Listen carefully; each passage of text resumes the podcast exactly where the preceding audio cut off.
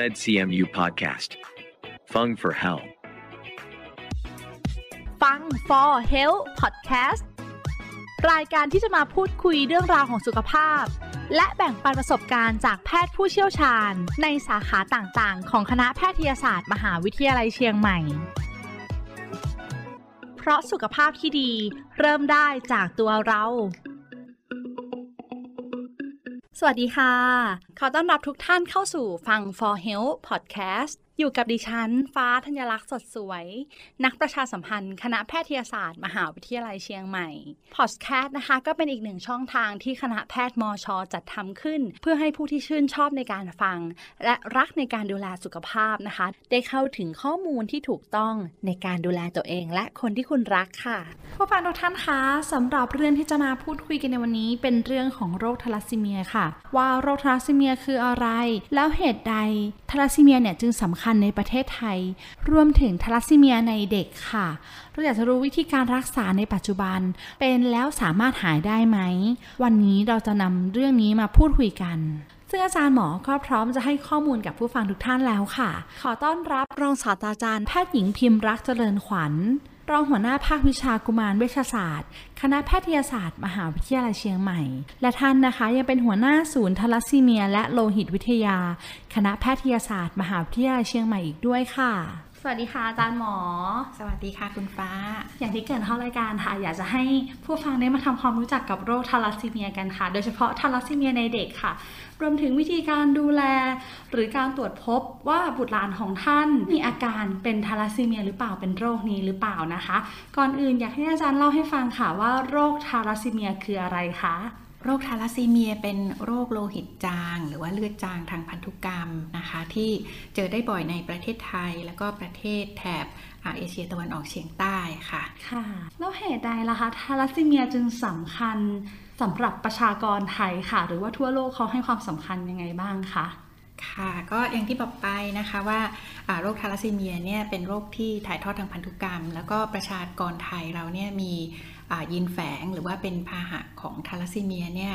อ่าหลายเปอร์เซ็นต์อยู่นะคะค่ะถ้ารวมๆอ่าทาลัสซีเมียทุกชนิดเนี่ยอ่าคนไทยก็จะเป็นพาหะอยู่ประมาณ 1 ใน 3 เทียบทั้งหมดก็คืออาคนไทย 60 ล้านคนก็จะมีพาหะอยู่ประมาณสัก 20 ล้านคนค่ะซึ่งก็จะเป็นพาหะของทาลัสซีเมียชนิดที่ต่างๆ กันไปค่ะ ค่ะ แล้วสำหรับพาหะทาลัสซีเมียนี่คืออะไรคะอาจารย์หมอคะ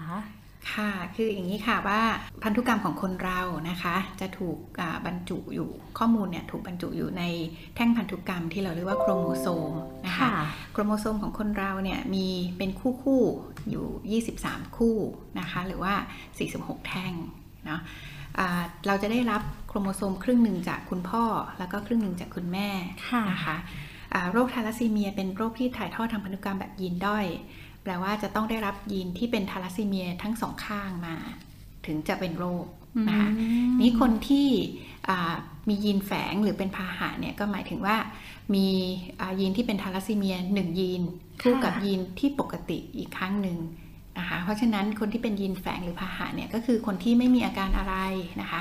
อาอยู่เฉยๆไม่มีอ่าภาวะซีด ไม่มีหน้าตาเปลี่ยน การเจริญเติบโตปกติ ใช้ชีวิตตามปกติ แต่ว่าถ้าตรวจเลือดโดยวิธีพิเศษเนี่ยก็จะเจอว่าเม็ดเลือดแดงเขาอาจจะตัวเล็กนิดนึง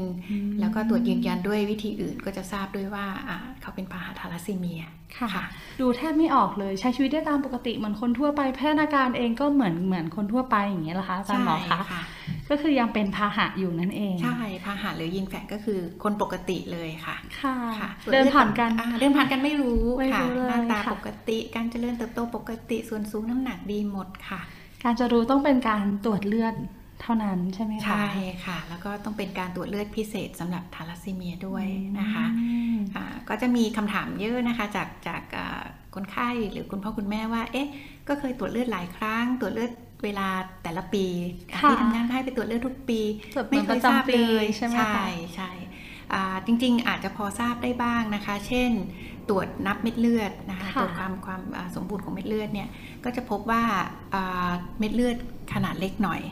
นะอืมแต่ว่าอันนี้ก็จะเป็นการคัดกรองเท่านั้นค่ะตรวจให้รู้ว่าเป็นพาหะชนิดไหนเนี่ยจะต้องตรวจวิเคราะห์ฮีโมโกลบินนะแล้วก็อาจจะต้องตรวจไปถึงยีนตรวจ PCR ถึงจะทราบค่ะ ก็ต้องลงลึกเข้ามาอีก ไม่ใช่แค่การตรวจสุขภาพประจำปีเท่านั้น ใช่ ต้องตั้งใจตรวจถึงจะหาเจอค่ะ ต้องตั้งใจตรวจนะคะ ตรงนี้ผู้ฟังหลายท่านอาจจะคิดว่าเอ่อเราเนี่ยไม่น่าจะเป็นพาหะหรือว่า เอ๊ะคนในครอบครัวเราจะมีใครเป็นไหม การตรวจสุขภาพประจำปีไม่ใช่ผลที่จะชี้ชัดเจนนะคะ ว่าคุณเป็นพาหะทาราซีเมียหรือเปล่าอ่า ถูกต้อง ต้องมีค่ะการตรวจถูกต้องที่เฉพาะทางเช่นกันค่ะ ใช่ค่ะ แล้วสำหรับอาการล่ะคะอาจารย์หมอคะก่อนที่เราจะพูดถึงเนี่ยอยากจะรู้ค่ะว่าอะไรที่ทำให้มีการตรวจพบโดยเฉพาะอาจารย์หมอจะเชี่ยวชาญในเรื่องของในเด็กใช่ไหมคะค่ะตรงนี้จะมีอาการนำอะไรทำให้ทราบว่าเด็กคนหนึ่งหรือว่าลูกหลานเป็นทาราซีเมียหรือเปล่าอย่างเงี้ยค่ะอ๋อค่ะอ่าก็ย้อนกลับไปที่พาหะนิดนึงนะคะ คนที่เป็นพาหะเนี่ยเขาไม่ได้มีอาการอะไรค่ะนะคะสบายดีทุกอย่างอ่า พาหะของทาลัสซีเมียแบ่งคร่าวๆ จะมีอยู่ 3 ชนิดนะคะ คือพาหะเบต้าทาลัสซีเมียพาหะฮีโมโกลบิน E แล้วก็พาหะของอัลฟาทาลัสซีเมียนะคะค่ะอ่าถ้าเกิดว่าเป็นอ่าพาหะชนิดเดียวกันอ่าสายเดียวกันเนี่ยแต่งงานกันมีโอกาสที่จะถ่ายทอดยีนไปให้ลูกนะคะอืมซึ่งก็จะทำให้อ่าเกิดภาวะอ่าโรคทาลัสซีเมียที่อาจจะมีอาการรุนแรงได้ในในในทารกในเด็ก นะคะค่ะเพราะฉะนั้นในปัจจุบันเนี่ยของประเทศไทยอ่าก็จะแนะนำว่าสำหรับอ่าคู่สมรสที่ตั้งใจจะมีบุตร หรือว่าตั้งครรภ์แล้วเนี่ยอ่าก็ฝากครรภ์โดยเนิ่นๆค่ะแล้วก็อ่าเราจะมีการ แนะนำให้ตรวจคัดกรองพาหะของทาลัสซีเมียเลยนะคะ เพราะฉะนั้นถ้าอ่าอยู่มาตลอดเอ๊ะไม่เคยตรวจเลย ไม่เคยมีอาการอันนี้ไม่ได้จำเป็นต้องตรวจนะคะ แต่ว่าถ้าคิดว่าอนาคตกำลังจะอ่าสร้างครอบครัวนะคะกำลังจะตั้งใจที่จะตั้งครรภ์หรือแม้แต่ตั้งครรภ์แล้วอ่ามาตรวจฝากครรภ์ตั้งแต่เนิ่นๆเนี่ยก็จะมีการตรวจพาหะทาลัสซีเมียให้นะคะซึ่งโดยทั่วไปเราจะตรวจพาหะสามชนิดนี้นะคะ ซึ่งสามารถที่จะไปรวมกันแล้วก็ทำให้เกิดโรคที่รุนแรงในในเด็กได้นะคะ เพราะฉะนั้นอ่าโดยทั่วไปเนี่ยถ้าเป็นถ้าถ้าเป็นคู่เสี่ยงเนี่ยก็จะทราบกันตั้งแต่ตอนฝากครรภ์ละนะคะค่ะส่วนอ่าสำหรับคนไข้เด็กเนี่ยจะมีทาลัสซีเมียเนี่ยมีความรุนแรงหลายหลายแบบนะคะค่ะตั้งแต่อ่าเด็กที่เกิดมาจำเป็นต้องให้เลือดสม่ำเสมอ คือเกิดไปจมานถึงก็ต้องให้เลือดเลยใช่ค่ะใช่อาจจะอา จจะซีดตั้งแต่อยู่ในครรภ์บางชนิดนะคะ หรือว่าบางชนิดเนี่ยตอนเกิดมาแข็งแรงดี แต่ว่าอายุเกินสัก 6 เดือน 1 ปีไป ก็อาจจะจำเป็นต้องให้เลือดนะคะอ่าอันนั้นเราจะตรวจทราบอยู่แล้วตั้งแต่ตอนที่คุณพ่อคุณแม่มาฝากคันนะคะค่ะแต่ว่าจะมีทาลัสซีเมียแบบที่อาการปานกลางที่ไม่ได้รุนแรงมากนะคะ อันนี้ก็อาจจะมาตรวจตรวจเจอในในช่วงที่เป็นเด็กแล้วนะคะ ก็คืออามาด้วยอาการซีด เนาะซีดก็จะมีอาการอาตรวจร่างกายดูได้ว่าซีด หรือว่ามีอาการอ่อนเพลียค่ะค่ะ ก็คือไม่ได้มีอาการแบบนี้มาตั้งแต่เกิดนั่นเอง มาพบในตอนที่เริ่มโตขึ้นใช่ไหมคะค่ะกับความรุนแรงก็คือคุณพ่อคุณแม่ทราบอยู่แล้วว่าลูกเนี่ยเป็นทาราซีเมียก็คือ จะมีตัวซีดหรือว่าต้องเติมเลือดตั้งแต่เกิดมาเลยใช่ไหมคะอาจารย์หมใช่อคะค่ะใช่ค่ะโดยทั่วไปถ้าเป็นค่ะเบต้าทาลัสซีเมียจะเติมเลือดหลังอายุประมาณสัก 6 เดือนถึงปีหนึ่งไปนะคะ ที่ผู้ป่วยที่เป็นโรคทาลัสซีเมีย การรักษาในปัจจุบันอ่าก็จะจัดเป็น 2 แบบนะคะ ก็คือกลุ่มคนไข้ที่อ่ามีอาการเยอะซีดเยอะจำเป็นต้องให้เลือดนะคะค่ะกับอีกกลุ่มหนึ่งก็คือกลุ่มที่ซีดเล็กน้อยหรือปานกลางไม่จำเป็นต้องให้เลือดนะคะเอากลุ่มแรกก่อนอะกลุ่มแรกเนี่ยอ่ามักจะเป็นกลุ่มคนไข้โรคเบต้าทาลัสซีเมีย ซึ่งก็จะมีหลักๆ คือเบต้าทาลัสซีเมีย majorกับ เบต้าทาลัสซีเมียฮีโมโกลบิน E นะคะอะกลุ่มนี้เราก็จะสังเกตได้ว่าอ่าคนไข้มักจะมาหาเราช่วงหลัง 6 เดือนไปนะคะอ๋อแล้วก็อ่ามาด้วยอาการหลายๆละหลาย ๆ อย่างที่เกี่ยวข้องกับอาการซีด เช่นอะคุณพ่อคุณแม่มองเห็นเองเลยว่าซีดนะคะ หรือว่า น้ำหนักไม่ค่อยขึ้นนะคะ กินก็เก่งแต่ว่าเลี้ยงไม่ค่อยโตนะคะ หรือว่ามีอาการอ่อนเพลียให้เห็น อันนี้ก็สามารถบอกได้นะคะ ซึ่งอ่าเราก็จะตรวจยืนยันโดยการตรวจเลือดนะคะว่าอ่าซีดจริงไหมค่ะนะตรวจตรวจชนิดของฮีโมโกลบิน ว่าเข้าได้กับโรคทาลัสซีเมียไหมนะคะ แล้วก็อาจจะมีการยืนยันด้วยการตรวจในระดับยีนนะคะตรวจค่ะ PCR ไปนะคะ พอทราบว่าใช่อะก็จะมาวางแผนกันว่า จำเป็นต้องได้เลือดไหมต้องรักษาแบบไหนใช่ไหมคะก็ถ้าจำเป็นต้องได้เลือด เช่นค่าค่าความเข้มข้นของเลือด หรือว่าค่าฮีโมโกลบินเนี่ยต่ำมากนะคะ ก็จะเริ่มให้เลือดเลยนะคะ ซึ่งโดยทั่วไปถ้าเป็นเด็กกลุ่มที่ต้องให้เลือดเนี่ยก็มักจะต้องให้ประมาณทุกๆ 3-5 สัปดาห์โอ้โหนะคะก็อ่าเดือนหนึ่งเจอกันเกือบครั้งจะหหนึ่นึ่งงเดือนใช่เจอกันครั้งหนึ่งนะคะใช่ตั้งแต่อย่างบางคน เจอได้หลังหกเดือนขึ้นมาใช่ก็คือยังเป็นเด็กทารกอยู่เลยใช่ใช่ค่ะใช่จะต้องเข้าออกโรงพยาบาลแล้ใช่วค่ะคุณพ่อคุณแม่ความเหนื่อยลำหน่บาอกยใจค่ะเหนื่อยความหน่อยลำบากทั้งกายและก็ใจของครอบครัวเหมือนกันนะคะอาจารย์ใช่หมอคะค่ะแล้วสำหรับการรักษาเนี่ยเขาต้องรักษาไปแต่ละบุคคลก็ต่างกันไปหรือเปล่าคะว่ากี่ปีถึงจะไม่ต้องมาให้เลือดแล้วอย่างเงี้ยค่ะค่ะสำหรับกลุ่มอ่าคนไข้ทางฝั่งเบต้าทาลัสซีเมียเนี่ยอ่ามักจะจำเป็นต้องให้เลือดไปยาวๆเลยค่ะ ไปตลอดนะคะ แล้วก็อ่า เดี๋ยวนี้การให้เลือดดีขึ้นนะคะ มีผู้ใจบุญบริจาคเลือดอาให้ให้กับคนไข้ของเรานะคะ คนไข้มาถึงก็จะได้รับเลือดตามที่อยากจะได้ เช่นว่าสามถึงห้าสัปดาห์มารับทุกครั้งก็จะมีเลือดให้ทุกครั้งให้เลยนะคะค่ะอ่าก็ทำให้อ่าเราสามารถควบคุมปริมาณของเลือด ควบคุมค่าเลือดให้ไม่ต่ำเกินไปเนาะพอค่าค่าเลือดใกล้เคียงคนปกติเนี่ยอ่า เดี๋ยวนี้คุณภาพชีวิตของคนไข้ทาลัสซีเมียเราก็ดีขึ้นเยอะนะคะค่ะตั้งแต่ว่าอ่าถ้าให้เลือดได้ดีเนี่ยตัวเขาก็ไม่เล็กละนะคะอืมโครงโครงกระดูกหน้าตาที่เคยเปลี่ยนอะถ้าให้เลือดดีมาก็จะไม่เปลี่ยน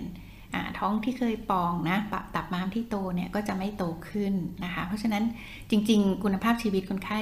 อะดีขึ้นเยอะเลยค่ะนะค่ะกับอีกอย่างหนึ่งเวลาถ้าให้เลือดไปนานๆอะ สิ่งที่จะตามมาด้วยที่หลีกเลี่ยงไม่ได้เลยเนี่ยก็คือธาตุเหล็กที่มากับเลือดมันจะเยอะขึ้นนะคะแล้วก็สะสมในร่างกายนะคะ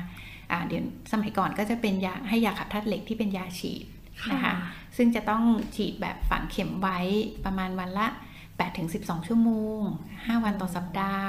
ก็ลำบากหน่อยค่ะเหนื่อยหน่อยฟังว่าต้องมีใช่ใช่เข็มแทงไว้ใช่หลายชั่วโมงแปดชั่วโมงค่ะขึ้นไปแล้วก็ใช้ปั๊มนะคะยาเข้าร่างกาย แต่ว่าอ่าประมาณ 15-20 ปีหลังเนี่ยเราเริ่มมียากินนะคะค่ะก็คนไข้ก็สบายขึ้นเยอะก็คือเดี๋ยวนี้ก็กินยา ซึ่งยาบางอย่างก็กินวันละครั้ง ยาบางอย่างก็จะกินวันละ 3-4 ครั้งนะคะค่ะอันนี้คุณหมอก็จะเลือกให้คนไข้อ่ายาใดก็จะเหมาะกับคนไข้แต่ละคนไป นะคะในผู้ป่วยเด็กนะคะใช่แต่ละคนก็ใช่ใช่ต้องดูที่ความเหมาะสมของแต่ละคนว่าต้องทานยังไงใช่ไหมใช่คะแตกต่างค่ะกันไปใช่แต่มาฟังเนี่ยมันก็ยังมีความในความโชคร้ายนะเรามีความโชคดีที่วิวัฒนาการทางการแพทย์ทันสมัยมากขึ้น ใช่ค่ะ เด็กไม่ต้องมาแทงเข็มฉีดยาอยู่ในร่างกายนานๆ ก็ยังมียานะคะ ใช่แต่ค่ะตรงเนี้ยค่ะ การดูแลของคุณพ่อคุณแม่เนี่ยจะต้องใส่ใจลูกในเรื่อง ไหนเพิ่มเติมไหมคะอาจารย์หมอคะอ๋อก็จะมีเรื่องอาการดูแลทั่วไป แล้วก็การดูแลเรื่องอาหารนะคะอ่าเราการรักษาของทาลัสซีเมียหลัก ๆ คือให้เลือด แล้วก็ให้ยาขับธาตุเหล็กใช่ไหมค่ะคะแล้วก็จะมีการดูแลอ่าระยะอื่นๆ เช่น อาจจะมีผลแทรกซ้อนจากการที่เหล็กเกิน เช่นอ่าก็จะมีเบาหวานได้นะคะมีอ่าตัวไม่ค่อยโตเป็นหนุ่มเป็นสาวช้านะคะอันนี่ก็จะเกิดจากการที่ธาตุเหล็กเกินเยอะ เนาะค่ะอะเพราะฉะนั้นอ่าที่สำคัญมาก ๆ เลยก็คืออะอันที่หนึ่งขอคุณพ่อคุณแม่พาน้องมารับเลือดให้ตรงเวลานะคะ อันที่สองก็คือ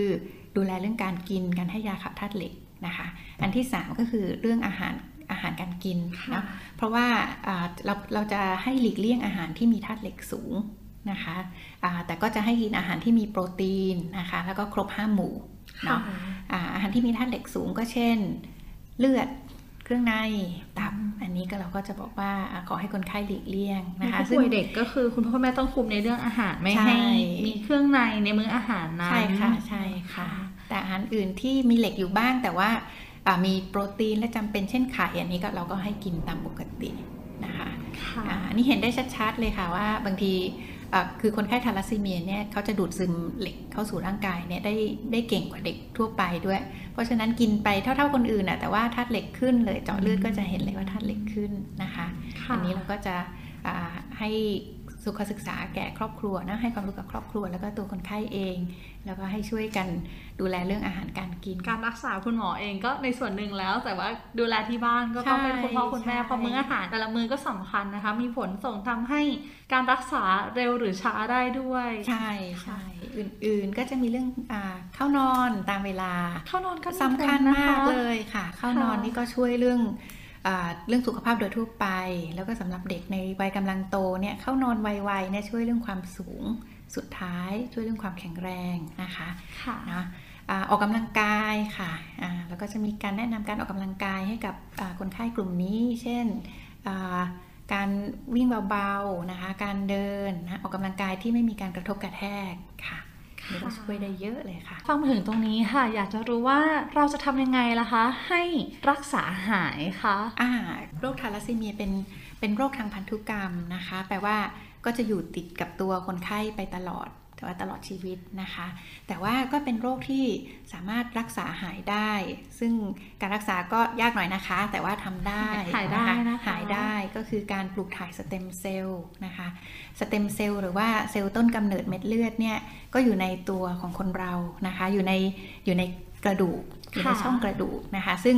ปกติตัวสเต็มเซลล์เนี่ยจะผลิตเม็ดเลือดออกมาให้ให้เราใช้นะคะนี่ในคนไข้ทาลัสซีเมียเนี่ยถ้าอยากให้หายก็คือเอาสเต็มเซลล์เก่าเขาออก แล้วก็ใส่สเต็มเซลล์ที่ ที่ไม่เป็นโรคเข้าไปนะคะก็สามารถทำให้คนไข้หายได้ แปลว่าหายในระยะยาว คือหายจากโรคเลยไม่ต้องมาให้เลือดอีกเลย อาจารย์หมอคะเมื่อสักครู่เราพูดถึงการรักษาของเป็นเรื่องของผู้ป่วยทาลัสซีเมียที่ต้องพึ่งพาเลือดค่ะ แต่สำหรับผู้ป่วยที่ไม่ต้องให้เลือดล่ะคะ ต้องรักษาหรือดูแลตัวเองยังไงบ้างคะค่ะอ่าอันนั้นก็จะเป็นผู้ป่วยอีกกลุ่มใหญ่เลยนะคะที่ มีอาการซีดปานกลางหรือซีดเล็กน้อยนะคะค่ะก็ไม่ได้จำเป็นต้องให้เลือดในระยะยาวนะคะ กลุ่มนี้จะดูแลต่างกันไปนิดนึงก็คือว่าแม้ว่าเขาจะไม่ได้จำเป็นต้องให้เลือด แต่ว่าในผู้ป่วยเด็กเนี่ยเราก็จะขอนัดเขามาดูอยู่เรื่อยๆนะคะ อาจจะทุก 3 เดือนหรือ 6 เดือนนะแล้วแต่ว่าค่าเลือดอยู่ตรงไหนนะคะค่ะที่นัดมาดูก็คือดูว่าอ่าค่าเลือดเป็นยังไง ยังเท่าเดิมอยู่ไหมไม่ได้ต่ำลงนะคะค่ะอ่า ส่วนสูงน้ำหนักดีไหม การเจริญเติบโตทั่วไปดีไหมนะคะ ขนาดตับม้ามโตขึ้นไหมนะคะ ซึ่งอ่าถ้าเกิดว่าค่าเลือดลดลง ขนาดตับม้ามโตขึ้น หรือว่าภายในปีที่ผ่านมา เอ๊ะ ส่วนสูงขึ้นน้อยจัง อาจจะต้องมาคุยกันว่า เออ ให้เลือดสม่ำเสมออาจจะดีกว่าสำหรับคนไข้นะคะค่ะอ่าแต่ว่าถ้าโดยทั่วไปถ้าค่าเลือดดีพอสมควรเจริญเติบโตได้ อันนี้การรักษาทั่วไปก็จะเป็น การให้ยากินนะคะอืมการให้ยากินก็จะมียาบำรุงเลือดที่เหมาะสำหรับคนไข้ทาลัสซีเมียเรียกว่ายา folic acid เม็ดสีเหลืองนะคะค่ะอันนี้คนไข้ก็จะคุ้นเคย ก็กินกันวันละเม็ดไปนะคะค่ะอะดูแลเรื่องอาหารการกิน อันนี้เช่นเดียวกับคนไข้ที่ให้เลือดเหมือนกันนะคะ แล้วก็การกินการนอนการออกกำลังกาย อันนี้ก็ดูแลเช่นเดียวกันนะคะค่ะ ก็มาถึงช่วงสุดท้ายของรายการแล้วค่ะ อยากให้อาจารย์หมอทิ้งท้ายถึงผู้ฟังที่กำลังกำลังฟังพอดแคสต์ตัวนี้อยู่ค่ะ ค่ะก็อยากฝากไว้ว่าทาลัสซีเมียเป็นโรคโลหิตจางที่เจอได้บ่อยหน่อยในประชากรไทยนะคะอ่าวันนี้ก็อยากให้ความรู้เกี่ยวกับการอ่าดูแลคนไข้นะคะ แล้วก็ความรู้เกี่ยวกับโรคนะคะ แต่ว่าทั้งนี้ทั้งนั้นก็ไม่อยากให้ตระหนกนะคะว่าค่ะเอ๊ะอ่า ฟังแล้วโอ้คุณหมอบอกว่ามีเยอะเอ๊ะเราจะเป็นหรือเปล่าเอ๊ะใช่อะไรอย่างนี้หรือเปล่านะคะกังวลใจจะไปด้วยไม่อยากให้ค่ะกังวลใจนะคะ ก็ใช้การสังเกตนะคะอ่าถ้ามีบุตรหลานก็ดูว่า ถ้าเจริญเติบโตดีไม่มีปัญหานั้นไม่มีปัญหาเลยนะคะ ดูเรื่องซีดนิดหน่อย ดูเรื่องอาการอ่อนเพลียสักหน่อยนะคะอ่ายังมีโรคอื่นนอกจากทาลัสซีเมียที่ทำให้เกิดภาวะซีดได้ในในเด็กบ้านเรานะคะ ทั้งขาดเหล็กนะคะ ซึ่งอันนี้เจอบ่อยนะคะบ่อยกว่าทาลัสซีเมียนะ แล้วก็ถ้าเป็นทาลัสซีเมียเองนะคะ ก็มาตรวจให้ทราบว่าเป็น แล้วก็จะได้รู้ว่าจะต้องดูแลรักษาอย่างไรนะคะ ถ้าอาการน้อยก็กินยาเท่านั้นค่ะ อันนี้ก็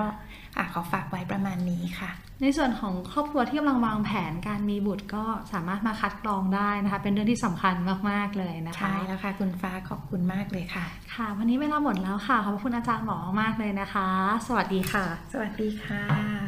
และขอขอบคุณผู้ฟังทุกท่านที่อยู่ด้วยกันตรงนี้ค่ะ นอกจากนี้นะคะ ผู้ฟังยังสามารถติดตามข่าวสารของคณะแพทยศาสตร์ มหาวิทยาลัยเชียงใหม่ ได้อีกหลากหลายช่องทางค่ะ ไม่ว่าจะเป็นบนเว็บไซต์ Facebook YouTube Twitter Telegram Instagram Podcast เพียงพิมพ์คำที่ช่องค้นหาว่า med cmu นะคะ med cmu เพียงเท่านี้ค่ะ ก็จะมีข้อมูลเกี่ยวกับการดูแลสุขภาพอีกมากมายเลยค่ะ สำหรับวันนี้นะคะ ต้องลาทุกท่านไปก่อน ครั้งหน้าจะเป็นเรื่องอะไร อย่าลืมติดตามกันต่อนะคะ สวัสดีค่ะ MedCMU Podcast. Fung for Health. เพราะสุขภาพที่ดี เริ่มได้จากตัวเรา